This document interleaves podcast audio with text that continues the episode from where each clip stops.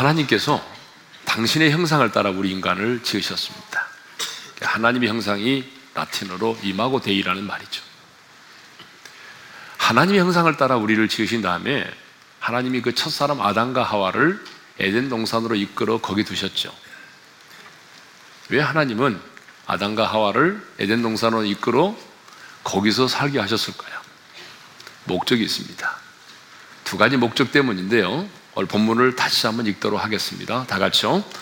여 하나님이 그 사람을 이끌어 에덴 동산에 두어 그것을 경작하며 지키게 하시고 자 하나님께서 아담과 하와를 에덴 동산으로 이끌어 거기 두신 목적은 두 가지인데 첫 번째는 에덴을 경작하도록 하기 위함이었습니다. 그래서 우리는 지난 시간에 에덴을 경작하라고 하는 말씀을 함께 나눴습니다. 두 번째 목적은 에덴을 에덴 동산을 지키도록 하기 위함이었습니다. 그래서 오늘은 에덴을 지키라고 하는 그런 말씀의 제목으로 함께 은혜를 받고자 합니다. 우리 옆 사람과 인사합시다. 에덴을 지킵시다. 예. 이 에덴을 지킨다라고 하는 의미가 뭐냐면요. 그 첫 번째 의미는 이렇습니다. 에덴 동산을 잘 관리하고 보존하는 것이에요. 이 지킨다라고 하는 말의 히브리의 뜻이 살피다, 보존하다, 주관하다 그런 뜻을 가지고 있거든요. 그러니까 하나님이 창조해 놓으신 이 아름다운 자연을 잘 관리하고 잘 보존시키는 게 에덴 동산을 지키는 것입니다. 하나님은 우리에게 에덴 동산을 에덴 동산에서 군림하는 자로 우리를 세우신 것이 아니라 하나님이 창조해 놓은 에덴 동산을 애정을 가지고 잘 살피면서 그를 관리하면서 보존하도록 하나님이 우리를 에덴 동산에 두셨거든요. 그런데 타락한 우리 인간들은 하나님이 창조하신 자연을 아주 무분별하게 훼손하고 그리고 파괴하는 일을 하여 왔고 지금도 하고 있습니다.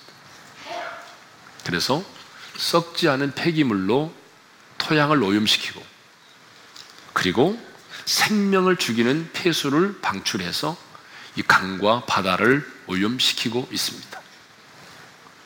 지금 우리가 살고 있는 지구는 이 온실가스, 이산화탄소량의 증가에 따른 지구 온난화 현상으로 인하여 오존층이 파괴되고 사막화 현상이 일어나고 기온, 기상 이변이 지금 속출하고 있습니다. 지난 12월에 이 성탄절이 화이트 크리스마스가 되지 못하고요. 미국과 캐나다 그리고 유럽 곳곳에는 이상 고온 현상이 나타났습니다. 그래서 뉴욕 시민들은 두툼한 겨울 코트 대신에 반소매 셔츠와 반바지 등으로 연말 쇼핑을 즐겼고요. 뉴욕에서는 파도 타기를 즐기는 사람도 있었습니다. 중국과 이탈리아, 인도 등지에서는 한 치 앞도 보기 힘든 이런 스모그가 하늘을 뒤덮였습니다. 남미에서는 50년 만에 최악의 물난리를 겪기도 했습니다. 지금 우리나라도 연일 계속되는 한파로 인해서 고통을 당하고 있습니다. 이번 한파 역시 이 북극의 온도가 상승을 하면서 이 제트 기류가 힘을 잃으면서 북극의 한파가 지금 내려왔기 때문이라고 하지 않습니까?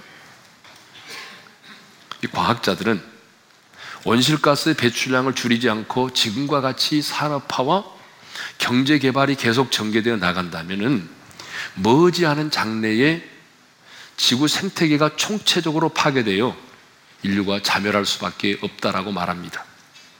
그래서 어떤 과학자는 이대로 나아가게 되면 지구의 수명은 40년밖에 되지 남지 않았다라고 말하는 과학자도 있습니다.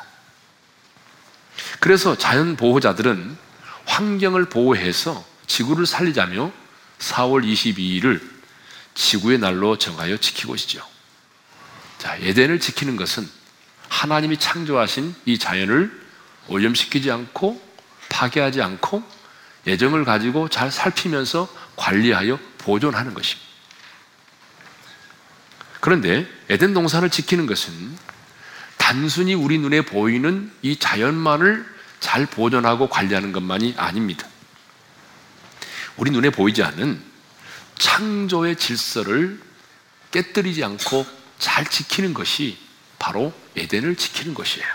하나님은 이 세상을 창조하실 때 우리 눈에 보이는 이 아름다운 세상만을 창조하신 것이 아니라 이 창조를 유지하고 보존하기 위해서 하나님이 보이지 않는 이 창조의 질서를 하나님이 만들어 놓으셨습니다. 그런데 최근 과학이 발달하면서 타락한 재성을 가진 우리 인간들에 의해서 하나님이 만들어 놓으신, 하나님이 세워 놓으신 이 창조의 질서들이 깨뜨려지고 파괴되는 일들이 일어나고 있습니다. 예를 들면, 여러분, 체세포 복제를 통한 우량의 인간들을 대량으로 복제화시키려고 하는 의도가, 시도가 지금 있습니다. 생명은 정자와 난자를 통해서만 만들어지게 되어 있습니다. 이게 바로 창조의 질서입니다.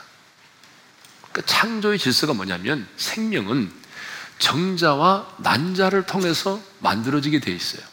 이게 창조의 질서인데 그런데 체세포 복제는 현존하는 생명체의 몸에서 세포를 떼어내서 이를 착상시키는 것입니다. 그러므로 체세포 복제는 난자와 정자가 결합하는 수정 과정 없이도 생명체를 탄생시킬 수 있습니다. 난자만 있다면 손톱이나 그 다음에 키나 머리카락 등 몸에서 떨어진 세포 하나로도 자신의 유전 형질이 똑같은 자신과 유전 형질이 똑같은 그런 복제 인간을 만들 수 있다는 것이죠.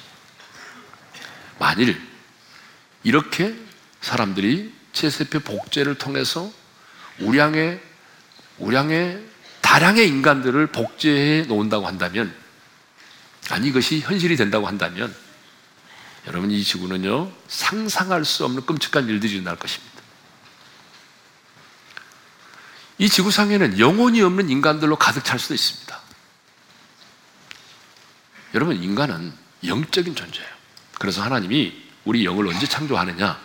하나님이 미리 아셨지만 그 영을 언제 창조하냐면 정자와 난자가 착상되는 순간에 하나님이 그 영을 창조하십니다. 그러니까 이 정자와 난자를 통해서 생명이 탄생되어야 그 생명이 영을 가지고 있는데 여러분 정자와 난자가 아닌 체세포를 통해서 난자만을 통해서 인간이 복제된다고 한다면 과연 그 인간이 영혼을 가진 인간이라고 볼 수 있겠는가? 그리고 영혼이 없는 인간들이 이 세상을 살아간다면 상상할 수 없는 끔찍한 일들이 일어나겠죠.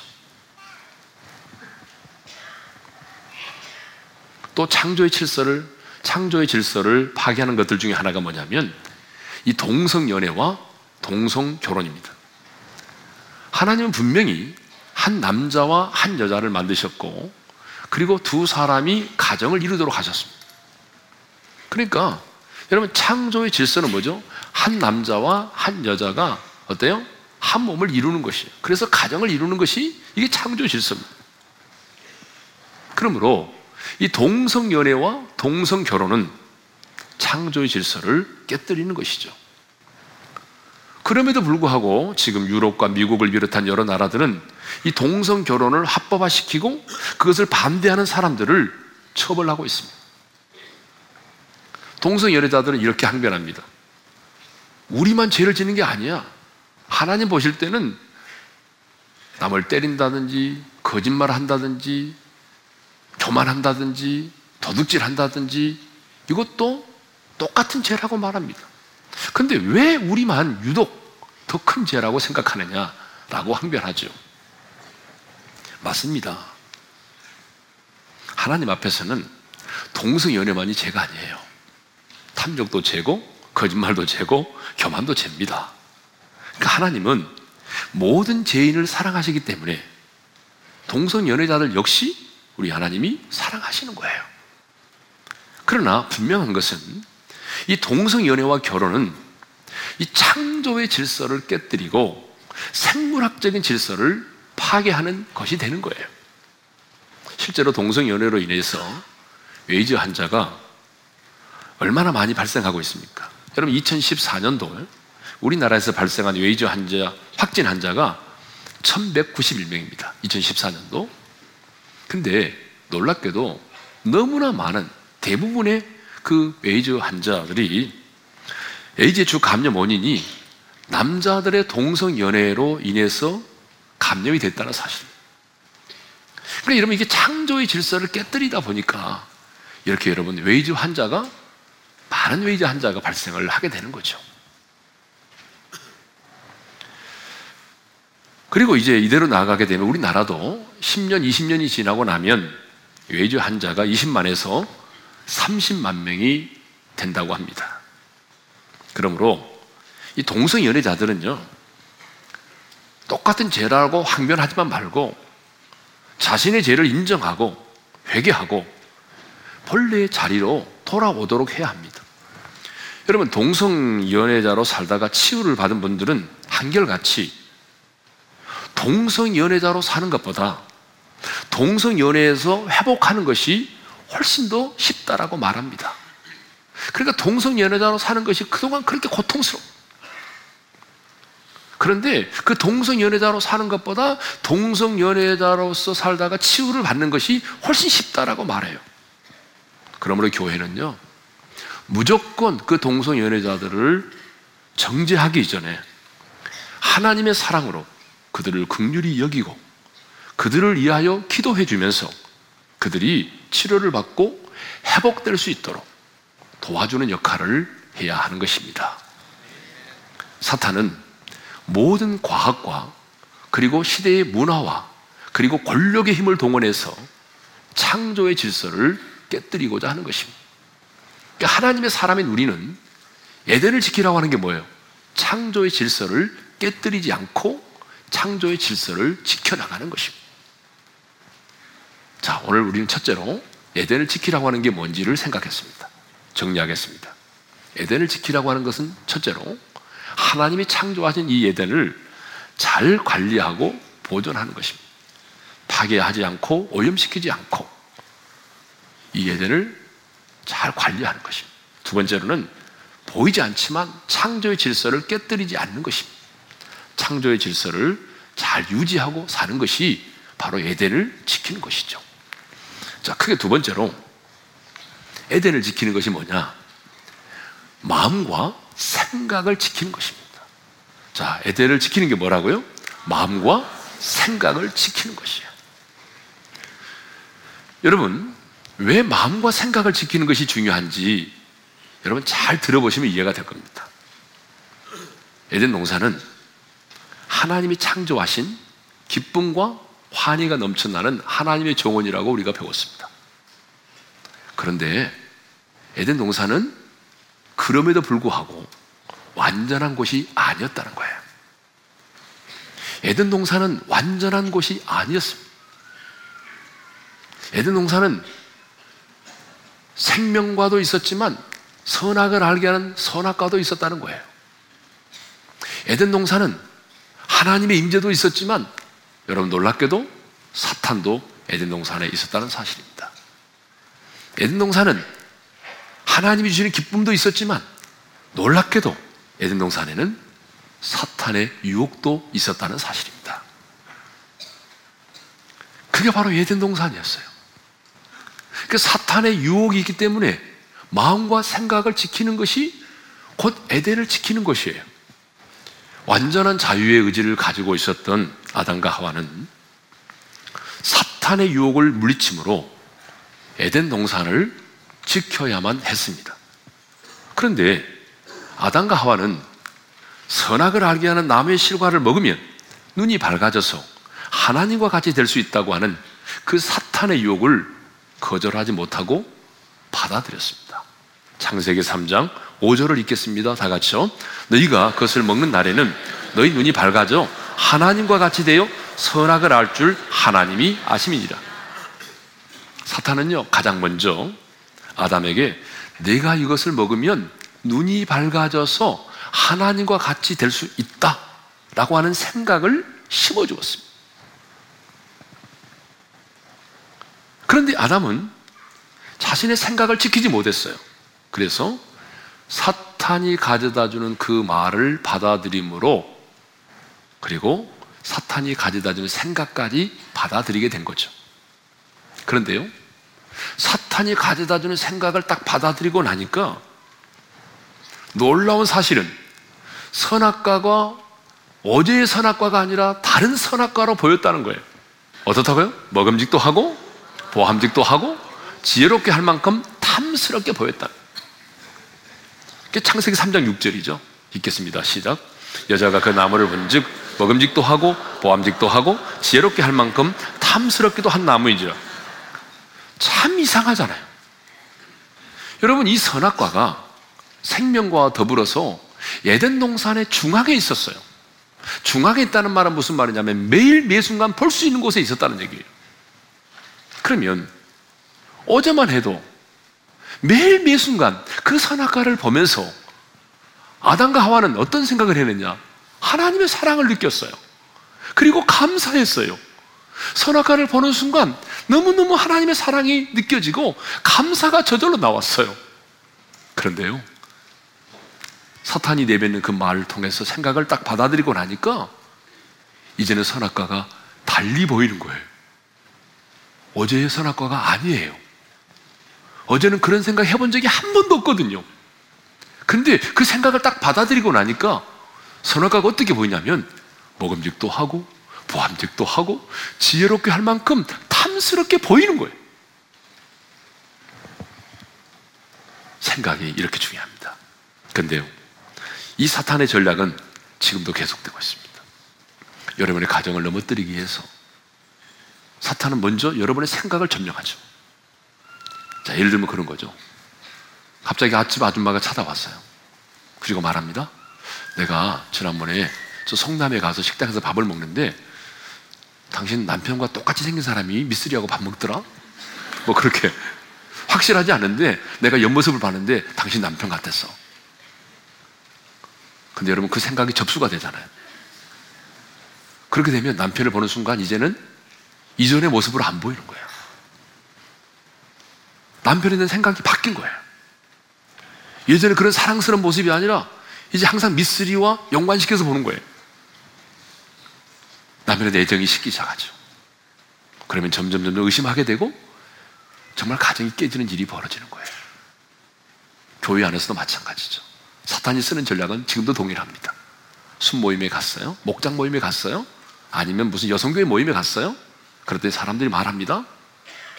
목회자에 대해서, 교회에 대해서 부정적인 얘기를 하게 됐어요. 근데 딱 듣고 나니까 생각에 접수가 된 거예요. 지난주만 해도 그렇게 은혜스러웠는데 말씀이 안 들어오는 거예요. 말씀이 은혜가 안 되는 거예요. 하나님의 말씀이 영으로 생명으로 다가오지 않는 거예요.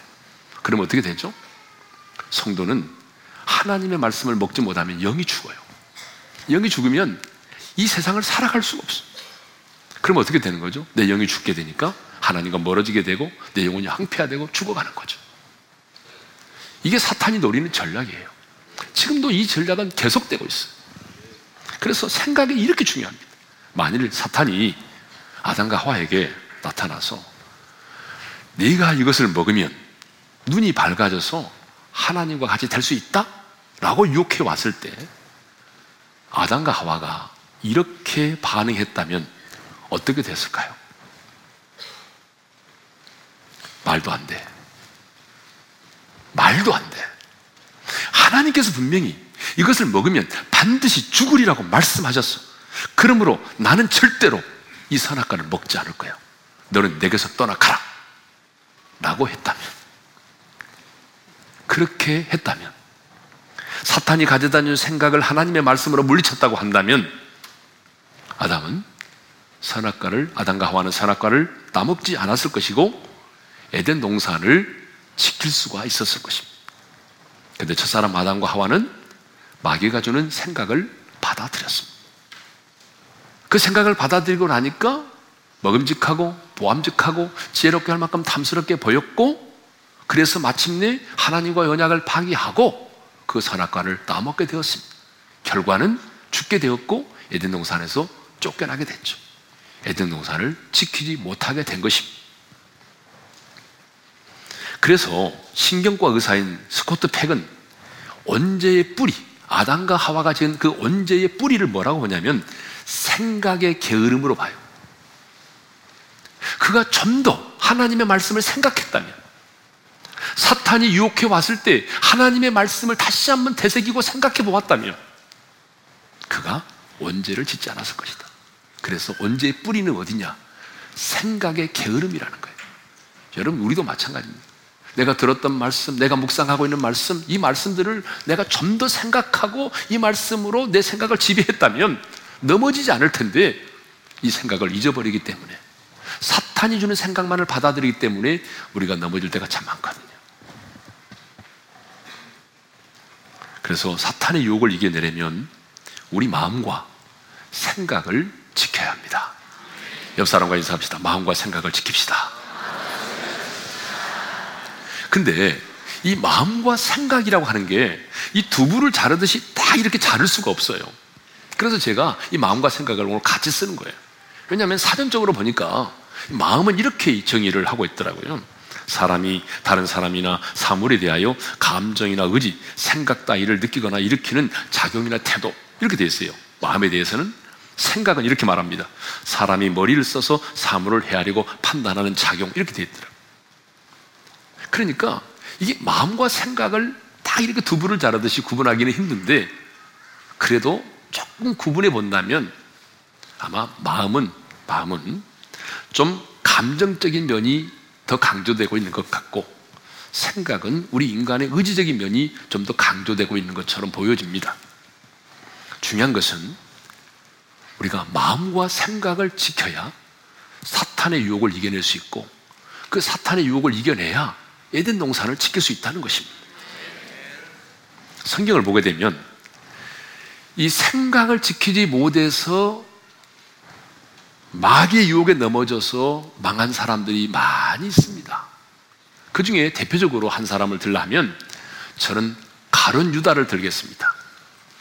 여러분 요한복음 13장 2절을 읽겠습니다. 다 같이요. 마귀가 벌써 시몬의 아들 가론 유다의 마음에 예수를 팔려는 생각을 넣었더라.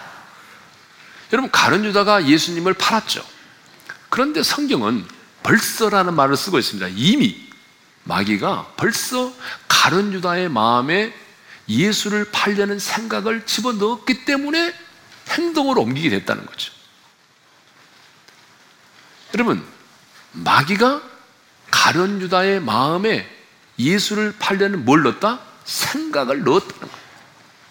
우리가 무슨 떡 먹듯이 입 벌려 해가지고 집어넣은 게 아니고 생각은 보이지 않지만 마귀가 그 예수, 가련 유다의 마음에 예수를 팔려는 생각을 집어넣었대요. 여러분 이것을 보게 되면 마귀는 우리의 생각 속에 들어와서 가장 먼저 역사를 하려고 합니다. 그래서 마귀가 저와 여러분을 넘어뜨릴 때 가장 먼저 하는 일이 있습니다. 여러분의 사고, 여러분의 생각을 점령하는 것이에요. 그래서 우리 삶에서 가장 치열한 영적 전쟁이 일어나는 현장이 어디냐? 여러분, 차바레가 아니에요. 룸사롱이 아니에요. 여러분의 생각입니다. 가장 치열한 영적 전투가 일어나는 현장이 어디냐면 눈에 보이지 않는 여러분의 생각이에요. 이 생각이 가장 치열한 영적 전투가 이루어지는 현장입니다. 사탄은 알아요. 생각이 그 사람의 인격과 삶과 행동을 지배한다는 것을. 그래서 여러분 생각은 말을 낳고 말은 행동을 낳고 행동은 습관을 낳고 습관은 인격을 낳는다 그런 말이 있어요. 더러운 생각을 내가 받아들이게 되면 나도 모르게 더러운 말을 하게 됩니다. 더러운 말이 나오는 사람 치고 더러운 행동을 안 하는 사람 봤어요? 반드시 더러운 말을 하는 사람은 더러운 행동이 나오게 돼 있고요. 더러운 행동을 하게 되면 그것이 그 사람의 삶의 습관이 되고 그것이 그 사람의 더러운 인격이 되는 거예요. 그래서 사탄은 제일 먼저 여러분 어디를 점령하려고 하냐? 여러분의 사고, 여러분의 생각을 지배하려고 하는 것입니다. 제가 이번 주에 우리 인간의 뇌와 관련된 책을 세 권이나 읽었습니다. 아, 너무 놀랐어요. 그래서 정말 우리 아이들, 특별히 엄마가 임신해가지고 그 아이들을 태아 교육할 때 TV 안 봐야 됩니다. TV 인터넷 보면 안 돼요. 정말 아이들 죽이는 거예요. 그래서 이 부모님들이요, 정말 어릴 때부터 어떤 생각을 해야 되는지가 너무 중요한 거예요. 우리가 부정적인 생각을 하게 되면 뇌가요, 정말 안 좋은 쪽이 발달을 하게 되더라고요. 근데 그것이 그 생각의 잘못된 DNA가 자녀들에게까지 역사해요. 4대까지. 그래서 너무 중요한 거예요. 예. 그래서 우리가 복음을 이렇게 전할 때 보게 되면 성경이 그런 말 있잖아요. 복음의 광채가 비치지 못하도록 사람의 마음을 혼미케 한다고 그랬죠. 정말 맞습니다. 다른 얘기는 잘 되는데요. 갑자기 내가 복음을 전하면 상대방이 어떻게 반응하냐면 이상하게 반응해요. 어떻게 반응하죠? 이렇게 교회는 많아요. 이러면서 복음의 광채가 들어오지 못하도록 혼미케 만드는 거예요. 여러분 그것만이 아니죠. 실제로 일어날 수도 없는 일이고 별 볼 일 없는 일인데 사탄은요 그 생각을 과장되게 만들고 정말 그 생각이 일어날 것처럼 만들어서 밤새도록 그 염려와 문제에 매임을 당하게 하고 고민하게 만들어요. 실제로 일어날 수 없는 일임에도 불구하고 평범한 일임에도 불구하고 사탄이 그 생각을 지배해서 염려와 두려움과 불안과 공포에 떨게 만들어. 그래서 템플 감독은 이런 말을 했어요. 당신의 생각을 당신의 감옥으로 만들지 말라. 감옥이라고 하는 게 다른 게 아니라는 거예요. 내 생각에 감옥이 있다는 거예요. 우리가 잘못된 생각을 하게 되면 그 감옥 속에 내 생각이 갇혀서 잠을 이루지 못하고, 예, 그렇다는 거예요. 따라서 합시다. 내 생각을 감옥으로 만들지 말자. 내 생각을 감옥으로 만드는 사람이 많아요. 가룟 유다만이 아니라 성경을 보게 되면 생각을 지키지 못해서 망한 집단들이 있어요. 대표적으로 누구냐 그러면 10명의 정탐꾼과 이스라엘 백성들입니다. 뭐 여러분 잘 아는 것처럼 12명의 정탐꾼이 가나안 땅에 들어갔어요. 40일 동안 정탐했습니다. 이 12명의 정탐꾼이 40일 동안 똑같은 현장을 똑같이 보고 왔습니다. 그리고 보고를 합니다. 그런데 보고서가 두 개예요. 여러분, 10명의 정탐꾼들은 이렇게 보고를 합니다. 그들 보기에 우리는 메뚜기와 같다. 그리고 이렇게 말하죠. 능히 올라가서 그들을 치지 못하리라. 우리 올라가면 죽는다는 거예요. 10명의 정탐꾼들은 그렇게 보고했어요. 근데 놀랍게도 하나님의 사람 요구수아와 갈렙은 또 다른 보고를 하게 되죠. 뭐라고 보고합니까? 우리가 올라가서 그 땅을 치하자 능히 이기리라. 여러분 10명의 정탐꾼들은 능히 올라가서 치지 못한다. 우리 진다. 우리 패배할 수밖에 없다라고 말하는데 두 명의 사람은 올라가서 능히 이긴다. 치하자라고 말합니다. 그 땅은 하나님이 우리에게 약속하신 땅이다. 그리고 그 땅 백성을 두려워하지 말라. 그들은 우리의 먹이라. 여러분 너무 달라요. 어쩜 이렇게 다를 수 있죠? 40일 동안 똑같은 날짜, 똑같은 기간, 똑같은 장소, 똑같은 현상을 보았는데 보고가 너무 다른 거예요. 10명의 정탐꾼들은 그들 보기에 우리 메뚜기와 같다. 두 명의 정탐꾼들은 아니다. 그들은 우리의 먹이다. 우리 밥이다. 10명의 정탐꾼들은 능히 올라가서 우리는 취하지 못할 것이다. 우리 패배한다. 두 명의 정탐꾼들은 무슨 소리 하느냐? 우리 올라가자. 반드시 우리는 취하고 승리하게 될 것이다. 와, 너무 달라요. 그럼 여러분, 이스라엘 백성들은요, 그 두 보고 가운데 어떤 보고를 취할 것 같아요? 우리 같으면 당연히 요소와 칼렙의 보고를 들어야 되잖아요. 근데 여러분, 놀라운 사실은 그 많은 이스라엘 백성들은 요소와 갈렙의 믿음의 보고를 받지 않았어요. 그걸 거부했어요. 그리고 그들은 하나님에 대해서 악평하는 부정적인 보고를 받아들였어요. 그래서 밤새도록 해중이 소리를 높여 부르짖으며 통곡합니다. 민수기 14장 2절을 읽겠습니다. 다 같이요. 이스라엘 자손이 다 모세와 아론을 원망하며 온 해중이 그들에게로 이르되 우리가 애굽 땅에서 죽었거나 이 광야에서 죽었으면 좋았을 것을 지도자를 원망하고 하나님을 원망하면서 차라리 우리가 이 과거 애굽 땅에서 죽었거나 이 광야에서 죽었으면 좋았을 것을 하면서 애굽으로 돌아가자라고 말합니다. 그런데 그런데 여러분 하나님이 그 입에서 나오는 불평의 말, 원망의 말을 들으셨다는 거야. 민수기 14장 27절 하반절 읽습니다. 시작. 이스라엘 자손이 나를 향하여 원망하는 바 그 원망하는 말을 내가 들었노라. 하나님이 내가 너희들의 말을 들었다. 내가 너희들의 말을 들었다. 그리고 이렇게 말씀하시죠. 민수기 14장 28절 29절 다 같이요. 너희 말이 내게 들린 대로 내가 너에게 행하리니 너희 시체가 이 광야에서 엎드러질 것이라. 너희 말이 내게 들린 대로 내가 행하겠다. 너희 말대로 너희들이 광야에서 죽게 되리라. 그래서 여러분 그들이 40 40일 동안 정탐을 했는데 그 일일을 1년으로 계산해서 40년 동안 그들이 광야에서 방황하다가 가나안 땅에 들어가지 못하고 죽게 되죠. 그래서 여러분, 우리 입술을 조심해야 돼요. 누군가가 여러분 앞에서 부정적인 말하면 이렇게 말해야 돼요. 내 앞에서 절대 부정적인 말 하지 마세요. 말을 못하게 해야 돼요. 왜냐하면 그 말을 하게 되면 접수가 되고 내가 전념이 되는 거죠. 그래서 자문 기자는 이렇게 말합니다. 잠언 4장 23절 다 같이 읽겠습니다. 시작. 모든 지킬 만한 것 중에 동내 마음을 지키라. 생명의 근원이 이에서 남이니라. 우리가 이 땅을 살아가면서 지켜야 될 게 많아요. 가정도 지켜야 됩니다. 여러분 일터도 지켜야 됩니다. 그런데 정말 우리가 지켜야 될 것이 있는데 내 마음을 지켜야 된다는 거. 왜? 사탄이 내 마음을 점령하기를 원하기 때문에 내가 마음을 지키지 못하면 여러분 죽고 사는 문제가 내 마음을 지키느냐 지키지 못하느냐에 달려 있다는 거예요. 그래서 생명의 근원이 거기서 나기 때문에 반드시 반드시 내 마음을 지켜야 된다는. 제가 늘 말씀드렸듯이 우리 인간은요 생각의 결정체입니다. 예레미야 6장 19절을 읽겠습니다. 시작. 땅이 여들어라 내가 이 백성에게 재앙을 내리니 이것이 그들의 생각의 결과라. 따라서 합시다. 이것이 그들의 생각의 결과라. 하나님의 말씀입니다. 인간은 생각의 결과라는 거예요. 오늘의 나는 어제의 생각의 결과예요. 여러분, 우리 오른교회도 오늘의 이 모습은 과거의 우리의 생각의 결과예요. 상가에 있으면서 이런 교회를 꿈을 꿨어요. 생각했어요. 새벽에서 같은 청년들이 구름대처럼 사방 팔방에서 모여와서 하나님의 보좌 앞에서 거룩한 손을 들고 그들이 하나님을 예배하고 그리고 그들이 열방으로 나가는 꿈을 꿨어요. 그 생각을 가졌어요. 그때 하나님이 그 생각의 열매로 여기까지 우리를 허락해 주신 거죠. 여러분 그 좁은 상가에서 우리 교회는 다음 한국 교회를 섬기는 교회고 우리 한국 교회에 우리는 대안을 제시하는 교회입니다 그랬어요.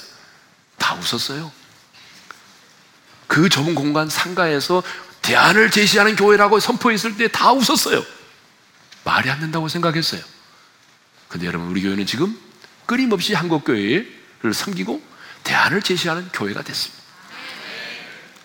어제의 생각이 오늘의 나를 결정하는 것이고, 지금 나의 생각이 미래의 나를 결정하는 것이에요.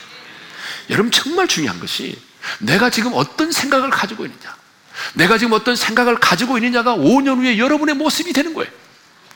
우리 교회가 오늘 이 시간 어떤 꿈을 꾸고 어떤 생각을 하고 있느냐가 5년 후에 10년 후에 우리의 교회의 미래의 모습이 결정되는 것이.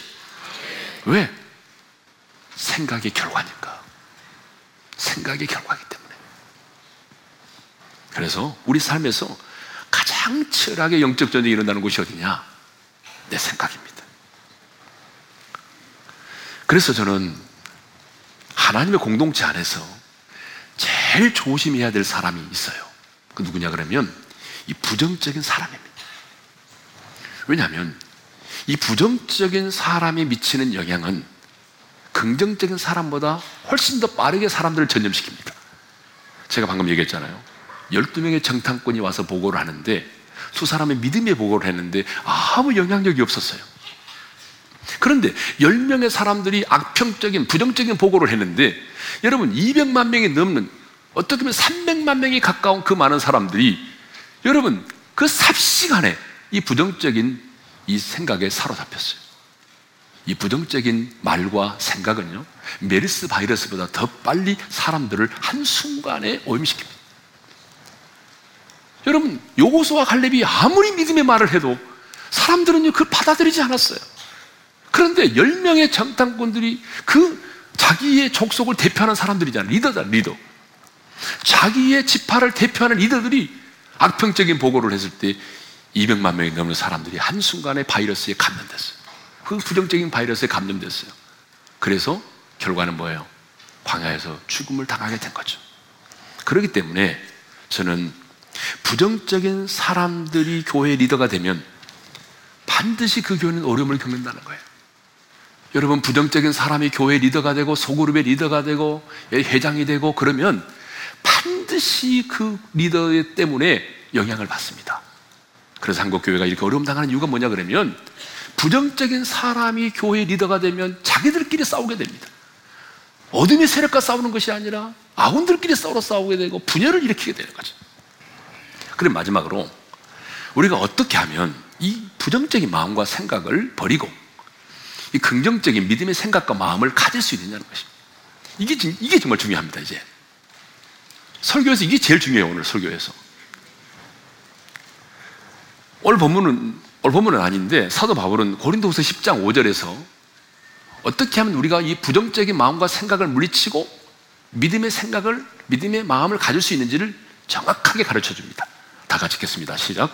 하나님 아는 것을 대적하여 높아진 것을 다 무너뜨리고 모든 생각을 사로잡아 그리스도에게 복종.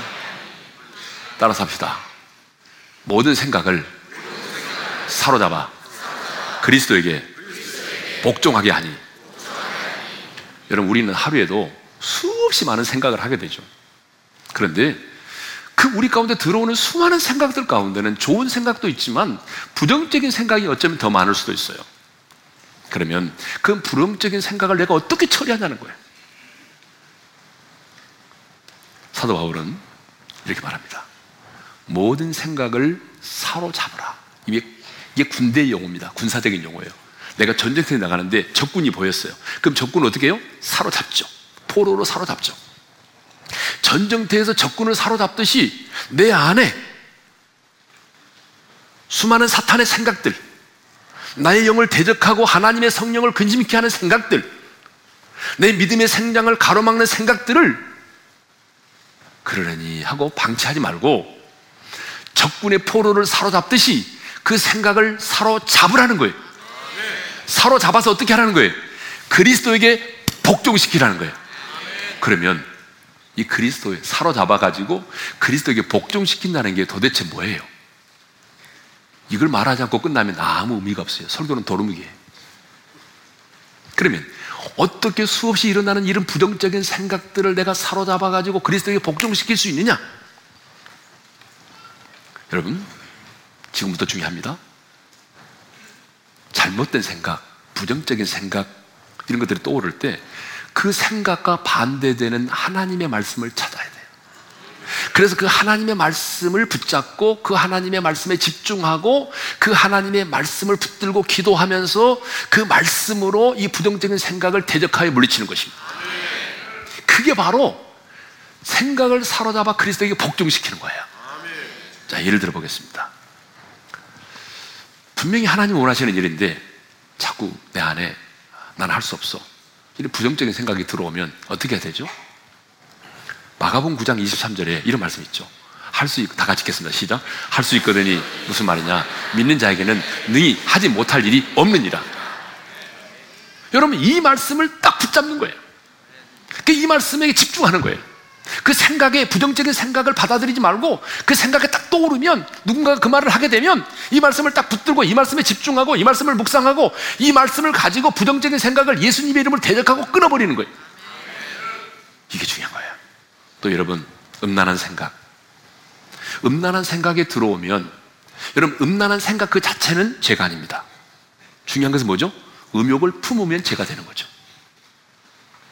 그러면, 이런 음란한 생각이 싹싹싹싹 들어올 때, 어떻게 해야 되죠? 앉아서 품고 즐기면 안 돼요. 그때는 이렇게 말해. 자, 마태복음 5장 28절 읽겠습니다. 시작. 음욕을 품고 여자를 보는 자마다 마음에 이미 가늠하였느니라. 고린도서 6장 18절 시작. 음행을 피하라. 사람이 범하는 죄마다 몸 밖에 있거니와 음행하는 자는 자기 몸에 죄를 범하느니라. 이런 음행과 관련된 반대의 하나님의 말씀을 묵상하고 이 말씀에 집중하면서 이 말씀으로 음행을 꺾고 대적하는 거예요. 또 돈에 대한 욕심이 막 생겨요. 돈을 버는 순간에 막 복권 사고 싶고 막 이런 막 이런 마음이 생겨 내 안에 들어올 때 예? 이런 돈에 대한 욕심이 내 안에 들어오려고 할 때 어떻게 해야 되냐면 디모데서 6장 10절이죠. 다 같이 읽습니다. 시작. 돈을 사랑함이 일만하게 뿌리가 되나니. 돈을 사랑하면 일만 하게 뿌리가 된다. 이 말씀을 붙들고 이 말씀을 붙들고 씨름하고 기도하고 이 말씀으로 대적하는 거예요. 그래서 여러분 왜 이게 중요하냐 그러면 하나님의 말씀은 살았고 운동력이 있습니다. 하나님의 말씀은 뭐 여러분 그냥 그냥 문자가 아니에요. 하나님의 말씀은 영이고 생명이기 때문에 우리가 하나님의 말씀을 계속적으로 묵상하고 집중하고 그 말씀으로 대적하면 하나님의 말씀은 살아있고 운동력이 있기 때문에 우리 안에서 이 말씀이 살아 역사하기 시작합니다. 그러면 여러분 이 말씀이 우리 안에서 살아 역사하기 시작하게 되면 우리의 생각이 부정적인 생각의 지배를 받는 것이 아니라 말씀의 지배를 받게 되는 것입니다. 그러면 자연적으로 우리는 이 부정적인 생각으로부터 자유함을 얻게 되는 것이죠. 이제 말씀을 정리합시다. 오늘은 에덴을 지키라는 말씀으로 나눴습니다. 에덴을 지키라고 하는 게 뭐냐면 하나님이 창조하신 그 자연을 애정을 가지고 잘 살피고 관리하고 보존하는 것입니다. 그리고 숨겨진 그 창조의 질서를 내가 깨뜨리지 않고 잘 지키는 것입니다. 두 번째로는 뭐였어요? 마음과 생각을 지키는 거예요. 왜? 아담과 하와가 마음과 생각을 지키지 못하여 사탄의 유혹을 받아 넘어졌고 에덴에서 추방당했기 때문에 그래서 사탄은 오늘도 여러분의 생각을 점령하고자 합니다. 그래서 부정적인 생각을 가지고 여러분의 생각을 점령하고자 할 때 여러분은 그걸 받아들이지 말고 그 생각을 하나님의 말씀으로 사로잡아서 그리스도에게 복종시킴으로 부정적인 생각을 떨쳐버리고 하나님의 말씀의 지배를 받음으로 승리하는 삶을 살 수 있기를 바랍니다. 주신 말씀을 마음에 새기면서 우리 찬양합시다. 나의 입술의 모든 말과 나의 마음의 묵상이 입술의 모든 말과 나의 마음의 묵상이 주께 연락되기를 원하. 다시 한번 나의 입술의 모든 말과 나의 입술의 모든 말과 나의 마음의 묵상이 주께 연